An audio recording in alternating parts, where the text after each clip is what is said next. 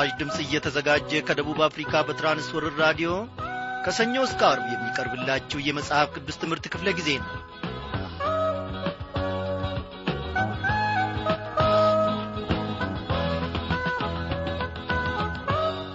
በጌታ የተወደዳችሁ ክብሯን አድማጮቼ እንደምን አመሻችሁ?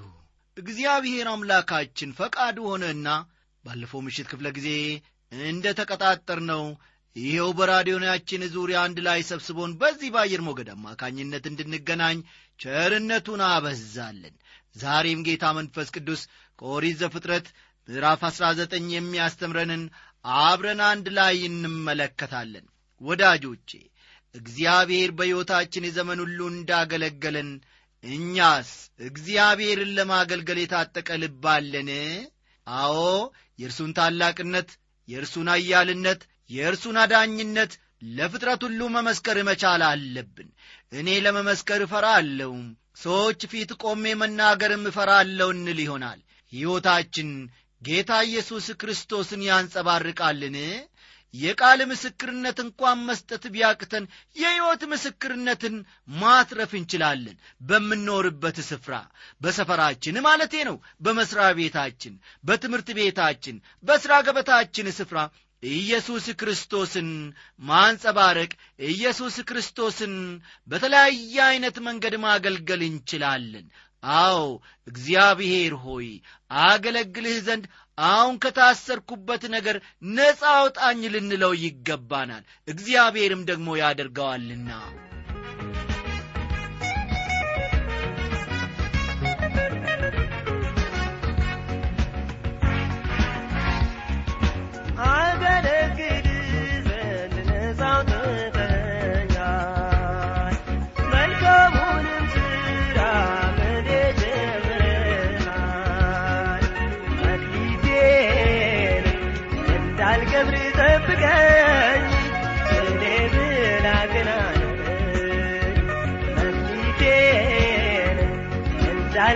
ጠብቀኝ፣ እኔ ደካማ ነኝ። መልካሙን እምነትህን ተጋድዬ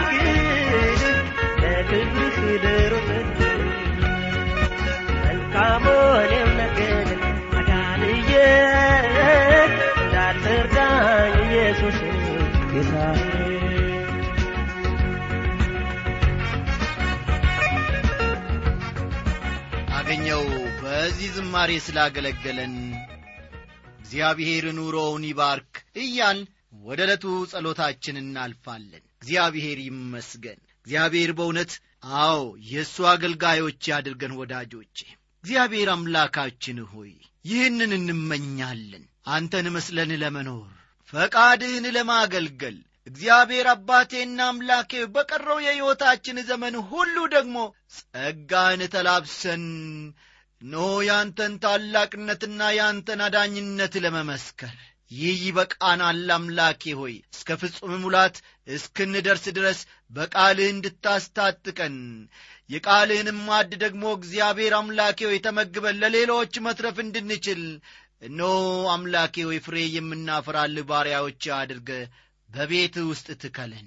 እግዚአብሔር ሆይ ቀኑን ሙሉ ስለ ጠበቅከን እንደገና ደግሞ ወደህና ፈቅደ በዚህ በቃል ማድ ዙሪያ ሁላችንን በያለንበት ስፍራ አንድ ላይ በራዲዮናችን ዙሪያ ስለ ሰበሰብከን ክብር ለስሜ ይሁን። አስተማሪውን መንፈስ ቅዱስ ልከህ ደግሞ ዛሬም በድንቅ ሁኔታ እንድትናገረን በድንቅ ሁኔታ እንድታስተምረን እንለምንሃለን። በመድኃኒታችን በጌታችን በኢየሱስ ክርስቶስ ያው ስም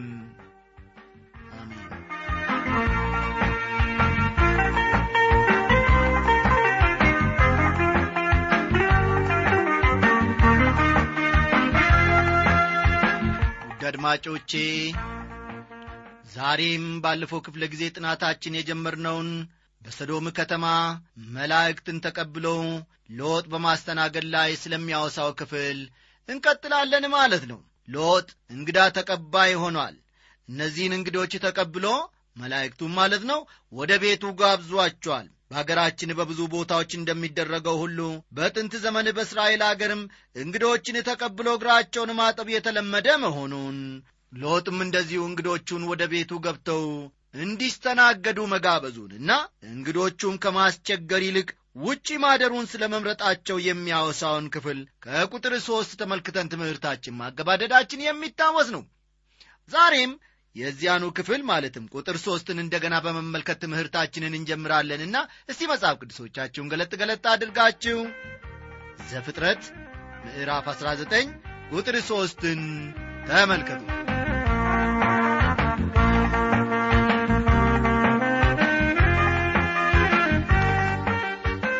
እጅግ ዘበዘባቸው ወደ እርሱም አቀኑ ወደ ቤቱም ገቡ ማዕድ አቀረበላቸው ቂጣንም ጋገረ እነርሱም በሉ ይላል ክፍሉ።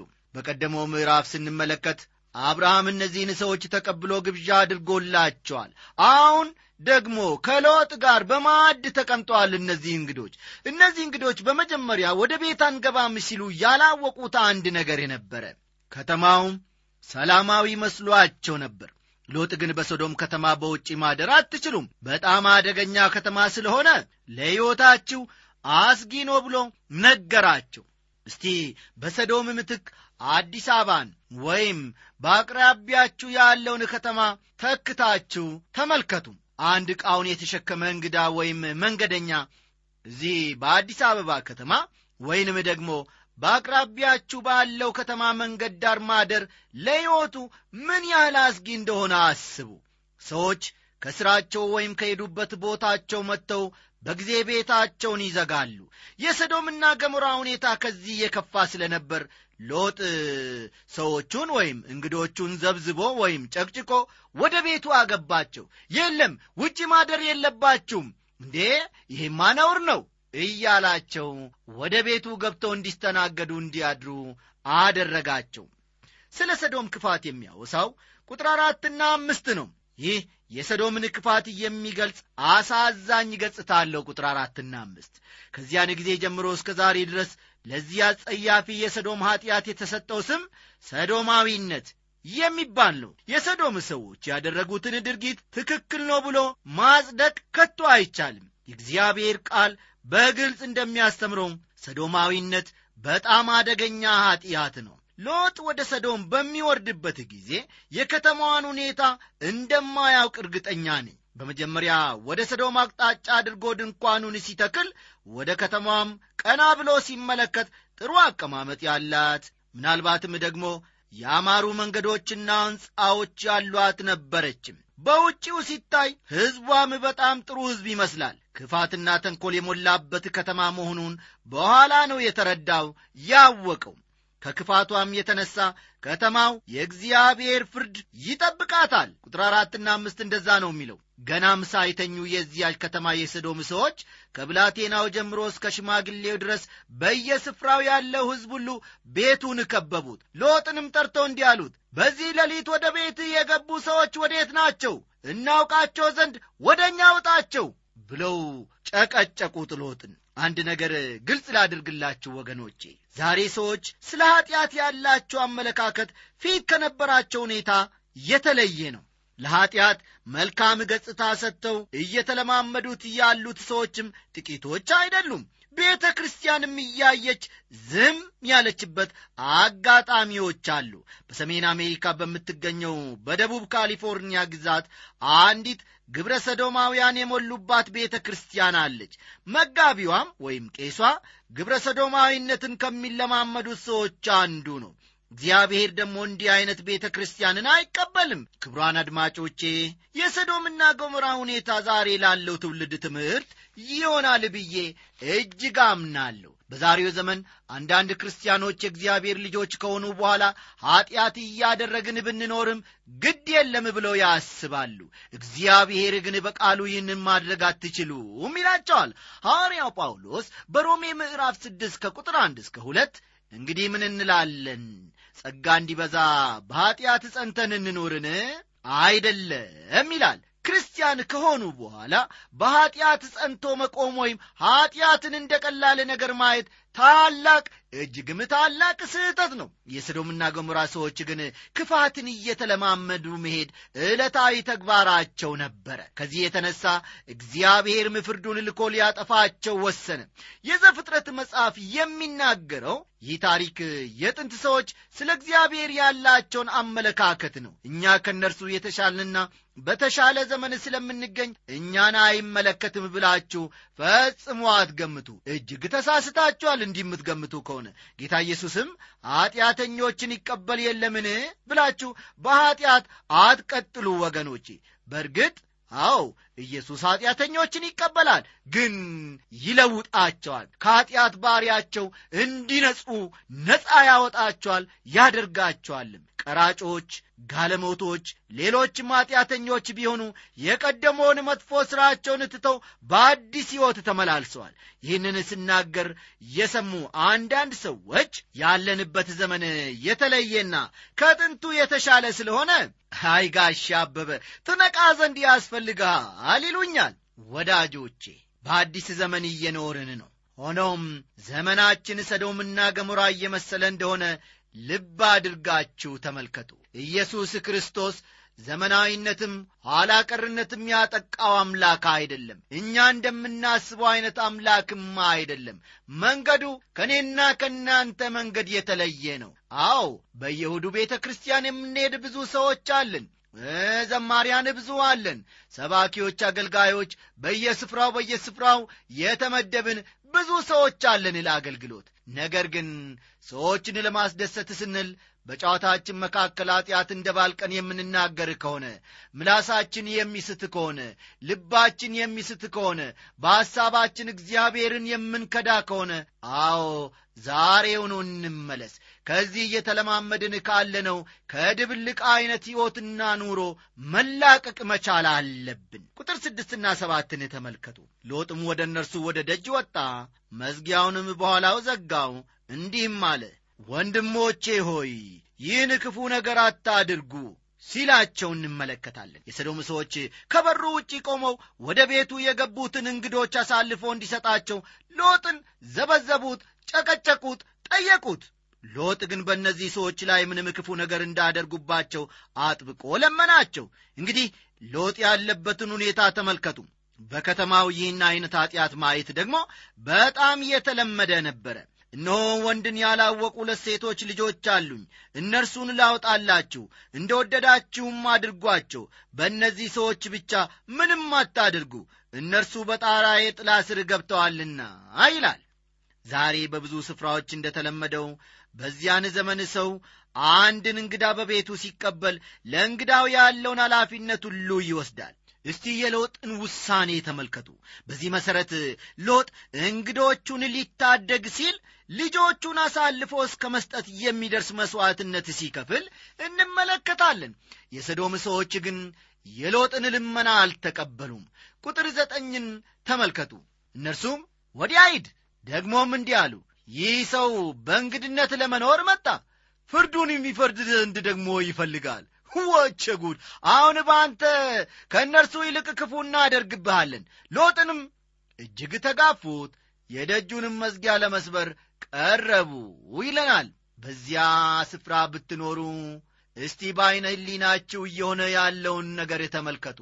የሎጥን ነፍስ እንዴት በማስጨነቅ ላይ እንዳሉ።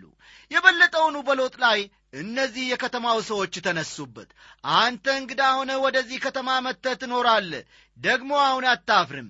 ፈራጅ መሆን ትፈልጋለህ አሉት። ይህ አባባል ሎጥ በኅብረተሰቡ መካከል በጣም ታዋቂ እየሆነ መምጣቱን የሚያሳይ ነው። ቁጥር አስርና አስራ አንድ ሁለቱም ሰዎች እጃቸውን ዘርግተው ሎጥን ወደ እነርሱ ዘንድ ወደ ቤት አገቡት።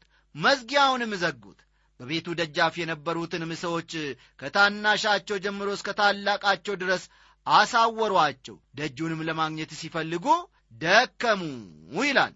የሰዶም ሰዎች ፍላጎት ሎጥንም እንግዶችንም ለማጥፋት ነበር። ሐሳባቸው የክፋት ሐሳብ ነበርና እንግዶቹ ግን እጃቸውን ዘርግተው ሎጥንም ወደ ቤት በማስገባት ከጥፋት አዳኑት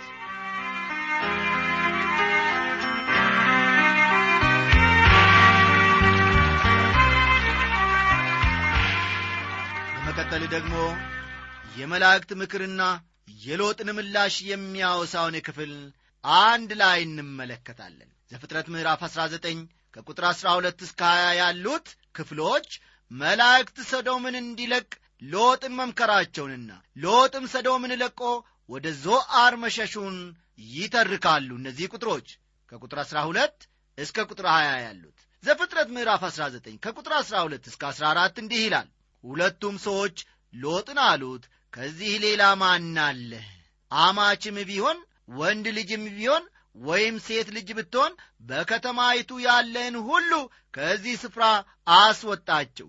እኛ ይህንን ስፍራ እናጠፋለንና ጩኸታቸው በእግዚአብሔር ፊት ትልቅ ሆኖአልና እናጠፋውም ዘንድ እግዚአብሔር ሰዶናል ሎጥም ወጣ ልጆቹን ለሚያገቡት ላማቾቹም ነገራቸው አላቸውም። ተነሱ ከዚህ ስፍራ ውጡ እግዚአብሔር ይችን ከተማ ያጠፋልና ሲላቸው እንመለከታለን። ላማቾቹ ግን የሚያፌዝባቸው መሰላቸው ይላል። ከዚህ በፊት እንደተመለከት ነው ሎጥ በሰዶም ከተማ ያሳልፍበት የነበረው ሁኔታ በጣም ደስ የማያሰኝ ነበረ የሰዶምን ሁኔታ ክፋቷንም ጠንቅቆ ቢያውቅም እንኳ ሁኔታውን በትዕግስትና በቸልታ ያሳልፍ ነበረ የኑሮው ሁኔታ ሲታይ ከራሱ አልፎ ልጆቹም ቢሆኑ ያደጉ በዚሁ ከተማ ነው። የከተማ ሁኔታ በልጆቹ እድገት ላይ ምን አይነት ተጽዕኖ ማሳደር እንደሚችል መገመት አያዳግትም። ከዚህ የተነሳ የተጋቡትም ከዚሁ ከተማ ሰዎች ጋር ነው። ታዲያ ሎጥ የመላእክቱን ቃል ሲሰማ ያደረገው ምንድን ነው ወዲያው ሄዶ ላማቾቹ ነገራቸው። እግዚአብሔር ይችን ከተማ ሊያጠፋ ነውና ተነሱ ከዚህ እንውጣ አላቸው። እነርሱ ግን ሳቁበት አፌዙበትም ለምን እንዳፌዙበት ግን የምናውቀው ነገር የለም። ነገሩ የሚሆን አልመሰላቸውም ይሆናል። ምናልባትም ደግሞ ሎጥ በሰዶም በሚኖርበት ዓመታት ሁሉ ሰዎችን ከስህተታቸው እንዲመለሱ ላይ ገስጽ ይችላል። ከዚህም የተነሳ የእርሱን ምክር እንደ ቀልድ ቆጠሩት። ሎጥ አልዳነም ማለት አይቻልም። ምክንያቱም የእግዚአብሔር ቃል ጻዲቅ እንደሆነ ይመሰክርለታልና። ሁለተኛ ጴጥሮስ ምዕራፍ ሁለት ከቁጥር ስድስት እስከ ስምንት ያለውን በኋላ ተመልከቱ ሎጥ ከተማውን በድንገት ሊለቅ እየተዘጋጀ ባለበት ሰዓት ከባለቤቱና ከሁለት ሴቶች ልጆቹ በስተቀር ከእርሱ ጋር የሚለቀውን ሌላ ሰው አላገኝም ዘፍጥረት ምዕራፍ 19 ቁጥር 15ና 16ን ይመለከቷል። ሎጥ በምስክርነት ሕይወቱ ፍሬያማ ባይሆንም እንኳን ጻዲቅና የእግዚአብሔር ሰው መሆኑ ስለተመሰከረለት መላእክት እርሱንና ቤተሰቡን ከሰዶም እጃቸውን ይዘው አወጧቸው። ሎጥ ጻዲቅ የተባለበት ምክንያት በእግዚአብሔር በማመኑ ነው። ከዚህም የተነሳ የእግዚአብሔር ምሕረት ተገልጦለት ከጥፋት ከተማ ዳነ ከቁጥር 17 እስከ 19 ያለውን ክፍል ስንመለከት ሎጥ ከተማውን ሊለቅ የፈለገ አይመስልም። ቢለቅም እንኳን ወደ ተራራው ሸሽቶ ማምለጥ እንደማይችል ነው የሚናገረው። በቁጥር 20 ስንመለከት ደግሞ ማድረግ የሚችለው አንድ ነገር መሆኑን እንገነዘባለን። እንዲህ ይላል እነሆ ይህቺ ከተማ ወደ እርሷ ሸሽቶ ለማምለጥ ቅርብ ናት። ነፍሴን ለማዳን ወደ እርሷ ሸሽቼ ላምልጥ። እርሷ ትንሽ ከተማ አይደለችምን ሲል ይናገራል። ሎጥ ሸሽቶ ሊያመልጥ የፈለገባት ከተማ ዞአር ትባላለች። ወደ ከተማው ሸሽቶ ለማምለጥ ቢፈልግም እንኳን በሰዶም የተዋቸው ነገሮች ልቡን ሳሳሱት አይቀሩም። ተራራውን ሸሽቶ ማምለጥ አልቻለም። በአጠቃላይ የሎጥ ሁኔታ ሲታይ የተረጋጋ አልነበረም። ምንጊዜም ወገኖቼ ከእግዚአብሔር ጋር ሕይወታችን ከተጣበቀ በኋላ እርምጃችንን በእርሱ መንገድ ላይ ካደረግን በኋላ እንደ ሎጥ እነሆ ልባችንን የሚያባብሉ ልባችንን የሚያሳሱ ነገሮች ከኋላችን ሊኖሩ ይችላሉ። የሎጥ ሚስት ወደ ኋላ በመመልከቷ የጨው አምድ ወይም ሐውልት ሆና ቀርታለች። ዛሬ ልባችንን ከእግዚአብሔር ወደ ኋላ የሚጎትት ነገር ምንድን ነው ከእግዚአብሔር ፍቅር ይልቅ ልባችንን ወደ ኋላ እያደረገ እንዲህ ብትሆን ይሄ ይሻላል እያለ የጥንቱን የተውነውን የዓለምን ነገር የሚያሳስበን ምንድን ነው ክርስትና ዕድሜን በመቁጠራችን ብዛት አይደለም። በእግዚአብሔር ቤት ውስጥ በመቆየታችንና በተለያዩ የአገልግሎት ክፍሎች ተመድበን ስለምናገለግል ብርቶች ነን ብለን መፎከር አንችልም። ዛሬም ቢሆን በትዳራችን በኑሯችን በመስሪያ ቤታችን በምንውልበት ስፍራ ልባችንን ከጌታ ወደ ኋላ ለመጎተት የታጠቁ የክፋት ኃይሎች ሊኖሩ ይችላሉ ለእግዚአብሔር ግን ሁሉን አሳልፎ መስጠት ብልህነት ነው። የልጁን የጌታን የኢየሱስ ክርስቶስ የመስቀል ፍቅር ፊት ለፊት ማየት ደግሞ ታላቅ ብልህነት ነው። ከዚህ ቀጥሎ ባሉት ክፍሎች የሰዶምንና ገሞራን ጥፋት የሎጥ ሚስት የጨው ሐውልት ሆና እንደቀረችና ሎጥ ከሴቶች ልጆቹ ጋር ስለ ፈጸመው አጸያፊ ኃጢአት አንስተን ዋና ዋና ነጥቦችን እንመለከታለን። የሰዶምና ገሞራ ጥፋት የዚህ ክፍል መግቢያ ርዕሳችን ይሆናል በማስቀደም ስለ ሎጥ ሚስት በዘፍጥረት ምዕራፍ 19 ቁጥር 26 የተጻፈውን በማንበብ ትምህርታችንን እንጀምራለን። እንዲህ ይላል። የሎጥም ሚስት ወደ ኋላ ተመለከተች የጨው ሐውልትም ሆነች ይላል። ልብ በሉ። የሎጥም ሚስት ወደ ኋላ ተመለከተች ከዚያስ የጨው ሐውልትም ሆነች ይለናል ክፍሉ። ወዳጆቼ ቀደም ብዬ እንደ ተናገርኩት ዛሬም ቢሆን ልባችንን የሚያማልሉ እርምጃችንን ሊያደናቅፉ የሚፈልጉ ብዙ ነገሮች አሉ። እግዚአብሔር ግን ለእኔና ለእናንተ ይቅደምልን። የሎጥ ሚስት ለምንድን ነው ወደ ኋላ ተመልሳ የተመለከተችው ለሚለው ጥያቄ ሁለት ምክንያቶችን እዚህ ላይ አነሳለሁ። አንደኛው ሰዶምን መልቀቅ ስላልፈለገች ነው። የሎጥ ሚስት ሰዶምን መልቀቅ ስላልፈለገች ነው። ሰዶምን በጣም ትወደዋለች። ሎጥን እንደምትወድ እርግጠኞች ነን። ግን በሰዶም የምትወዳቸው እጅግ አያሌ ወይም ብዙ ነገሮች አሉ። በሰዶም ከተማ ባሉት በብዙ ማኅበራዊ ጉዳዮች ተጠላልፋ ይሆናል ከጓደኞቿ ጋር የነበራትን ኅብረት ማጣት አትፈልግም። ሰውነቷ ሰዶምን ቢለቅም እንኳን ልቧ በሰዶም ቀርቷል ወገኖቼ። ልቧ ያረፈበትን ተመልሳ ማየት ግድ ሆኖባታል። እስቲ ይህንን ሁኔታ ከራሳችን አንጻር እንመልከተው። ከራሳችን ሕይወት ጋር እያነጻጸርን እንመልከተው። ይህ ዛሬ ላለን ክርስቲያኖች ትልቅ ትምህርት ይሰጠናል። ብዙ ክርስቲያኖች ጌታ ሲመጣ ለማየት እንደሚፈልጉ ሲናገሩ ሰማቸዋለሁ ነገር ግን እንደሚናገሩ ሲኖሩ አይታዩም። በቀላሉ እሁድ ጠዋት ወደ ቤተ ክርስቲያን ለመሄድ ቤታቸውን መልቀቅ ይከብዳቸዋል። ወይም ደግሞ ቴሌቪዥን ማየት ወይም ከጓደኞቻቸው ጋር ጨዋታ ስለሚወዱ ወደ ጸሎት ኅብረት መሄድ አይፈልጉም። ወዳጄ ሆይ ጌታ ሲመጣ ግን ሁሉን ትተዋለ ቴሌቪዥኑም የምትወደውን ቤትህንም ጭምር ጓደኞችህንም ጭምር ማኅበራዊ አንዳንድ ጉዳዮች ያሉ እንደሆነ እነሱንም ጭምር ትተዋለ አንድ ነገር ግን ልጠይቅህ እፈልጋለሁ በዚህች ምሽት። በዚህ ዓለም ያለውን ነገር ለመተው ልብህ ቆርጧልን? ይህ ቀላል ጥያቄ ሊመስል ይችላል ግን መልሱ ከባድ ነው ይህንን ጥያቄ ራሴን ብዙ ጊዜ ደጋግሜ ጠይቄዋለሁ። እውነተኛ ልሁንና ወገኖቼ ለመተው ብዙ ፍላጎት የለኝም። ዛሬ ትቻለሁ ብል በነገ ሁኔታ ደግሞ እደናቀፋል። ነገ ደግሞ ተመልሼ በእግዚአብሔር ፊት በንስሐ ወድቄ እነሆ እግዚአብሔር ሆይ ዛሬ ስቆርጫለሁ። ከጓደኞቼ ይልቅ አንተ ትሻለኛል። ከኑሮ የሚልቅ ሁሉ በላይን ከምንም ነገር በላይነ ብዬ በእግዚአብሔር ፊት ካለቃቀስኩ በኋላ ጥቂት ቆይቼ ደግሞ በአንድ ወይም በሁለት ነገር ስጠላለፍና ስወድቅ ራሴን አገኘዋለሁ በዓለም መቆየት እወዳለሁ። ምክንያቱም ጓደኞቼና የምወዳቸው ዘመዶቼ ስላሉኝ ከእነርሱ ጋር መሆን እፈልጋለሁ። የጀመርኩት ይህ የሬዲዮ አገልግሎት ስላለኝ እርሱንም መቀጠል እፈልጋለሁ። ስለዚህ አገልግሎትም ለተወሰነ ጊዜ እግዚአብሔር እንደሚያቆየኝ ተስፋ አደርጋለሁ። ግን ኢየሱስ ሲጠራኝ አንድ ልቤን የሚጎትት ነገር መኖር የለበትም ለማለት እፈልጋለሁ። ቤቴን ወደዋለሁ ቤተሰቦቼን እወዳለሁ ነገር ግን እንደምተውና ወደ ጌታ እንደምሄድ ማወቅ ደግሞ አለብኝ። ይህንን ደግሞ መቁረጥ መቻል አለብኝ። ስለዚህ ቀን ወዳጄ ሆይ ታዲያ ምን ይሰማሃል? የሎጥ ሚስት ተመልሳ ያየችበት ሁለተኛው ምክንያት ደግሞ በእግዚአብሔር አላመነችም ነበረ እግዚአብሔር እንዲህ አላቸው ከተማውን ለቃችሁ ውጡ ወደ ኋላ አትመልከቱ። ሎጥ በእግዚአብሔር ስለታመነ ወደ ኋላ ተመልሶ አላየም የሎጥ ሚስት ግን ወገኖቼ በእግዚአብሔር ስላላመነች ቃሉንም ስላልታዘዘች ወደ ኋላ ተመልሳ በማየቷ የጨው ሐውልት ሆና ቀረች። ስለ ሎጥ ኀጢአት በተመለከተ ደግሞ ከቁጥር 31 እስከ 38 ባለው ስፍራ መመልከት ይቻላል። በዚያውን በጠቀስኩት ከቁጥር 31 እስከ 38 ያለው ክፍል ሎጥ ከሁለቱ ሴቶች ልጆቹ ጋር ያደረገውን አሳፋሪ ኀጢአት ይናገራል። ክፍሉን በጥልቀት ባንመለከተውም አንዳንድ ነጥቦችን ልጠቃቅስ ወዳለሁ። ሎጥ ከሰዶሚ ሲወጣ ከነፍሱ በስተቀር ሁሉን ነገር አጥቷል። በክፍሉ እንደሚታየው ሕይወቱ በሕይወታቸው ባለው ኀጢአት ላይ ሊፈርዱ የማይፈልጉትን ሰዎች ይመስላል። አስተዋላችሁ?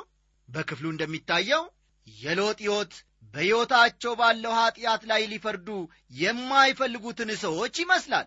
እነዚህ የዳኑ ሰዎች ናቸው ግን በኀጢአት መኖር ይፈልጋሉ ብዙዎች ክርስቲያኖችን ዛሬ ብትመለከቱ አንድ እግራቸው በጌታ ቤት ሌላኛው እግራቸው ደግሞ በዓለም ውስጥ ሲዳክር ትመለከታላችሁ። እገሊት እኮ ዓለማዊ ብትሆንም ለትዳር እፈልጋታለሁ። እስቲ ልጠይቃት ካገባዋት በኋላ የጌታ ሰው ላደርጋት እችላለሁ? ቃሉን መሰክርላታለሁ ቤተ ክርስቲያን ወስዳታለሁ? ከእኔ ጋር ትጸልያለች? በቃ ጌታን ትቀበላለች ይልና አሁኑኑ ወንድየው ውሳኔውን ይወስናል ሴትዮዋም ደግሞ እንዲሁ ማለትም እህቶች ብዙዎቻችን ወገኖቼ ለማይረባ ለዚህ ዓለም ነገር ልባችን አሳልፈን ከሰጠን ዘመናት አልፈዋል። ለእነዚህ ዐይነት ሰዎች እግዚአብሔር በቃሉ በግልጽ የሚናገራቸው እነርሱ በኀጢአታቸው ላይ መፍረድ ካልቻሉ አንድ ቀን አዎ አንድ ቀን እግዚአብሔር ይፈርድባቸዋል ክፍሉን ከማጠቃለሌ በፊት ስለ አብርሃም ጥቂት መናገር እፈልጋለሁ። በዚህ ሁሉ አብርሃም ምን ያስብ ነበር? ዘፍጥረት 19 ቁጥር 7ና 8 እንዲህ ይላል። አብርሃምም በእግዚአብሔር ፊት ቆሞ ወደ ነበረበት ስፍራ ለመሄድ ማልዶ ተነሳ ወደ ሰዶምና ወደ ገሞራ በዚያች አገር ወዳለው ምድር ሁሉ ተመለከተ። እነሆም የአገሪቱ ጢስ እንደ ቶን ጢስ ሲነሳ አየ ይላል አብርሃም ወደ ሰዶም ሲያይ በጥፋቷ ልቡ እንዳዘነ አስባለሁ። ምናልባት ሎጥ ከጥፋቱ ማምለጡን ይወቅ አይወቅ የታወቀ ነገር የለም። አብርሃም ስለ ሎጥ ከሚያስበው በቀር በሰዶም ምንም ጥሪት የለውም። ሰዶምን ወይም ዓለምን የሚወድ ሰው ስለ አይደለ የፍርድ መምጣት የሚረብሸው ነገር አይደለም። ይህ ማለት ለሚጠፉት ሰዎች አያሳስበውም ማለት ሳይሆን በአመፀኞች ላይ ፍርድ እንደሚመጣ አስቀድሞ ያውቅ ነበር ማለት ነው። እግዚአብሔር ወዳጆቼ እኔና እናንተን ከሚያማል ልባችንን ወደ ኋላ ከሚጎትት ከሰዶም ገሞራ ዐይነት ሕይወት ለዘላለም ይጠብቅ። ደና አደሩ ሰዶም ገሞራ ሰዶም ገሞራ ሰዶም ገሞራ ሰዶም ገሞራ ሰው እግዚአብሔርን አይፈራ ሰዶም ገሞራ ሰዶም ገሞራ ሰዶም ገሞራ ሰዶም ገሞራ ሰዶም ገሞራ ሰው እግዚአብሔርን አይፈራ ሰዶም ገሞራ